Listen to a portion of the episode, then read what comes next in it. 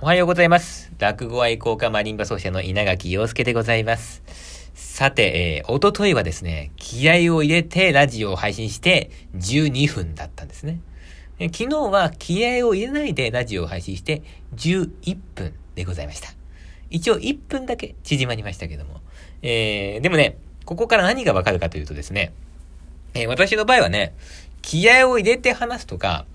気合を入れないで話すとか、そういうことあんま関係ないですね。あのーただ私の話が長いだけというね。えー まあそういうことが分かりました。えということで、まあ今日はどうですかね。まあ普通ぐらいでいきましょうかね。まあ普通がね、一番いいのでね。えーそれでですね、昨日、えーこれね、あの、20、21年の12月11日、まあ去年の12月に開催した、稲垣陽介マリンバ独演会、バッハクリエイティブツアー音楽自由派宣言のね、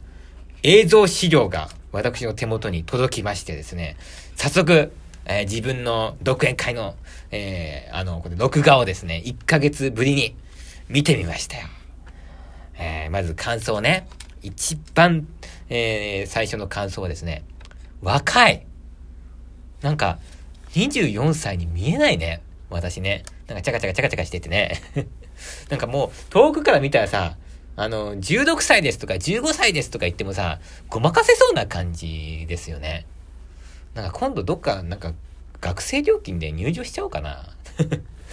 ねえ、っていうぐらい若いですよ。もうなんかね、もうね、若いな、俺って思いましたね。いいのか悪いのかよくわかりませんけどもね。それで、あのまあ、それが一番の感想だったんですけども、まあ、あの、真面目なことを申し上げるとね、えー、まあ、プログラムがここにありまして、えー、オープニングトークから始まって、バッハの無伴奏チェロ組曲を全曲演奏して、えー、安倍恵子先生の祭りの太鼓を最後に弾き、その後エンディングトークという、まあ、そういうね、内容だったんですけど、あのーなんかね、面白いのが、自分が、あ、これいいぞ、と思ってたのは、あんまり良くなくて、逆に、あ、これちょっとやばいかもって思ってたのが、意外にいいんですよね。でね、あのーこれ、どういうことなのかというと、やっぱね、あの舞台では、もちろん楽しんで弾かなきゃいけないんだけど、楽しみすぎちゃいけないんですよ。振り切りすぎると、こっちが楽しいだけになっちゃいますから、そこはすごい気をつけてはいるんだけども、ええまあそういう反省が今回はありましてね。で、そのバッハの36曲に限ってはですね、まあ、実はね、結構アンプがね、崩壊してるんですよ。で、あ、これやばいなと思って、まあでも、まあなんとか、なんとかなったかなとは思ってたんですよ。で、結構舞台上では、まあこう、あのなんかね、胸が痛いというかね、そういう感じだったんですよ。で、だからちょっと見るのが怖かったんですよ。ドキドキしながら見たら、あのね、思ってたのよりも100倍いいんですよ。やっぱね、あのー時間かけてやったっていうのもあるのか、あの、アンプもね、まあ、別に、まあそんなわかるほどでもないし、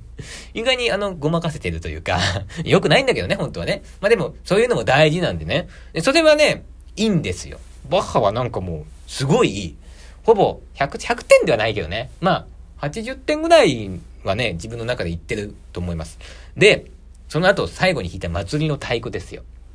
これは、本番の中で一番楽しかったの。それまでもう36曲さ、もう、もう胸がギューってなりながらやって、で、まあ、あの、祭りの太鼓で、終わったと思ってね、もうね。あの、もう、これで緊張しないで済むっていうね。別にアンプも何も怖くないし、みたいな。安倍恵子の曲だから、みたいなね。で、もうバーってやって、うわ、楽しい。こんな楽しいんだ。もう何にも心配しなくていい。ウェイウェイウェイ、ファーファーファーファーフォーみたいなね。緊張感のかけらもないじゃないかというのが、もうね、動画見てて分かりましたよ。ま、最後の曲だったんで、まあ、いいかもしれませんけど、もうちょっとね、ちゃんと、あの、ピシッとやってね、楽しい楽しいじゃないくて、そりゃね、そ、それまで1時間45分もうね、胸が苦しかったんだから、そうなるのもわかるけどもね、わかるけど、もうちょっとちゃんとね、まあ、緊張してやるべきだったなと。緊張感のかけらもなくて反省をしたわけでございます。で、あとね、トークもね、難しいね、トークってね。あのー、思ったよりも受けてないというね。あのね、本当はもっと受けてんですよ。でもなんかあのーあれですね、多分会場のね、録音なのかな？録音がね、多分ね、あのー舞台だけ拾ってるんでしょうね。だから、あんまりお客さんの声を拾ってないっていうのもあると思うんですけども、反省点としてはね、間がないんですよ。あの、いつもこうやってラジオ喋ってるじゃないですか。で、ラジオでこう間があると、ってなっちゃうわけですよね。一人だから。で、そうなっちゃうともうね、皆さん聞いてもらえないじゃないですか。だから、こう、一人語りっていうのは、こう、パンパンパンパンずっと喋り続けてないといけないんですけども、それにもう慣れ、慣れちゃってるので、あの、ああいうとこでも同じようにね、喋っちゃってんですよ。でもライブでそれやっちゃうとダメですね。ちゃんと、えー、ね、えー、ありがとうございます。えー、稲垣陽介と申します。これは芸名なんでございまして、えー、本、本名は大谷翔平と申します。ガハハハハハハハって、このガハハハハって笑える間がないといけないんだなっていうね。これは難しいんですよね。でね、このね、うん、間の話についてはね、若干バッハでも感じたんですよね。ちょっと間が足りないと。でね、まあ、あのー、これね、あの、やっぱこう、若い人の特徴らしくて、あの、よく先生に言われたんですよ。若い人のバッハは間がないと。で、まあ、年取ってくるにつれて、こう、間を持てるようになるというね。まあ、それはでも、間っていうのは、相当なんだろうね。あの、自信がないとっていうか、うん、まあ、自信ですよね。ないと、取れないですよね。もう、会場が、もう100%自分の空気になってますっていう状態で、パッと間を作れば別にこっちは何の緊張もしないですけども、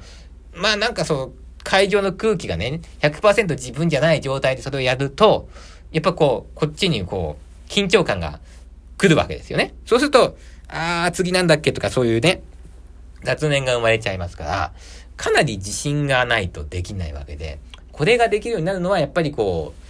う、まあ経験なんでしょうね。だからやっぱこう、年取ってくると間が作れるようになって、で、それで、まあ自分の味が生まれてくるんでしょう。まあ、そのね、あの、なん、なんていうのか、その、仕組みっていうのはわかるんですけども、なかなかそう簡単にはできないもんでね。でも、見てて思ったのは、あのー、これ若いからできるっていうのはやっぱりありましたね。こんなバッハ36曲おじいちゃんになってやれるかって言ったらやれる自信ないですもん。んこう若いこうエネルギーが結構いるので、こエネルギーこうバーってやんないとできないんでね。そういうのも必要だけど、間も必要っていうね。両方必要なんでね。だから、これが、わかんないけど、30とか40ぐらいが一番ちょうどいいのかもね。エネルギッシュな感じを保ちつつも、ちょっとこうね、なんかこう、深みみたいなのも出てきてっていうか。だからこれ、またやりたいですよ。10年後、まあ、10年以内に。でね、私ね、夢があるんですよ。これまだ誰にも言ってなかったんですけども、やっぱね、こう、そのね、一人で向き合うっていうのはね、大事なことだと思うんですね。で、あのー、人間って孤独じゃないですか。だから、あの、ついつい自分と向き合ってるような気になるんですよ。でも実は、その、なんだろうね、まあ、みんなとバーっといて、たまにこう、ふらーっと一人で行ったらね、あ、今自分と向き合ってるみたいな感じになってるけど、それは遊んでるだけであって、ほっとに、あの、なんでしょうね、こう、まあ何、真正面から自分と向き合うって、ほとんどの人間があんましてないと思うんですよ。で、あの、バッハを練習していて、そのことすっごい感じたの。わあ、俺、なんかね、一人が好きだから、今まで自分と向き合ってるような気分になってたけど、全然自分と向き合えてなかったな。自分と向き合うってこういうことなんだなって思いながら、まあ、あの、コロナ禍、えー、バッハをずっとやってきたんですね。で、うーん、だから、まあね、そういうのってね、あの、向き合おうって思わない限りは向き合えないんですね。で、私はあの、ソロがやりたい人間で無伴奏が好きなんで、こう、この芸術家として、ずっとこうね、自分ととことん向き合っていたいっていう。それでこう、人生を重ねていきたいという、そういう強い思いがあって、だから、もう一回ね、もう一回っていうかもう何回でも、もうこの無伴奏の回っていうのね、これをやりたいんですよ。芸術家としてもう自分をこう、自分と見つめ合ってっていう。そういう、そういうのをやってった上で、その過程でですね、何回もやりたいんですけども、私の夢っていうのは、あ1000人規模のホールで無伴奏の会をやりたいんですよ。こうね、あの、1000人規模のホールでね、マリンバ奏者が無伴奏の会って多分やった人誰もいないと思います。あの、ちょっとヨーロッパとかわかんないですけど、日本では多分おそらく誰もいないので、一回でいいのでね、もうやりたいんですよ。あの、おじいちゃんになる前に。おじいちゃんになっちゃったらもう気力がなくなっちゃうからね。それまでにもうやりたいのでね、えー、ぜひ皆さん、あの、本当に応援のほどよろしくお願いしたいなというふうに思っております。1000人規模のホールで演奏と漫談。で、まあ、もしその機会があったら、こう、ぜひね、ムーアソチェロ組曲、もう一回全曲やってみたいなというふうに思ってますのでね。えー、でもね、あのー、そのために何が必要かっていうと、やっぱりこう、稲垣陽介、落語愛好家マリンバ奏者という存在を世の中にアピールしていかなきゃいけないわけですよ。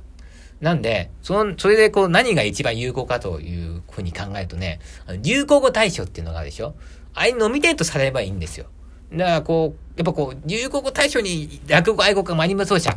これが、こう、受賞されることを目標に、ちょっとね、頑張っていこうかなと。あれね、1位から30位まであるんですよ。で、30位ぐらいでもいいので、とにかくね、流行語大賞の候補でもいいから入りたいんですよ。えー、皆さんにお願いがあります。今日このラジオを聞いてしまったあなたはですね、もうあの、逃げれません。え何が、何をしなきゃいけないかというと、今日から、えー、会う人一人一人にですね、落語愛好家マリンバ奏者という、えー、名前をですね、広めてください。えー、その名前広めるだけでいいですからね。えー、だからこう、今からね、駅とかに行って、えー、電車の前に駅員さんに、落語愛好家マリンバ奏者っていう人がいるんだぞ。じゃあな、って言ってね。ね、あのー、会社に着いたら会社の人に、落語愛好家マリンバ奏者の人っていうのがいるんだよ。じゃあ、仕事頑張りましょうと。もう、これを、落語愛好家ワニバ奏者をもう、挨拶代わりにしてほしいですよ。で、まあ、あの、一人暮らしの人とかでね、まあ、誰も会わないよとかいうね、まあ、そういう方もいらっしゃると思うんですけども、なんかね、まあ、家に飛んでる虫とかでもいいですよ。なんか雲とか出てきたら、おい、お前落語愛好家マニバ奏者知ってるか？覚えとけよ。落語愛好家マニバ奏者知ってんだったら、お前の雲、あ潰さないで許してやるよとか言ってね。あもう、全世界の全生物に落語愛好家マリンバ奏者を広めてください。よろしくお願いいたします。それではまた明日お会いしましょう。さようなら。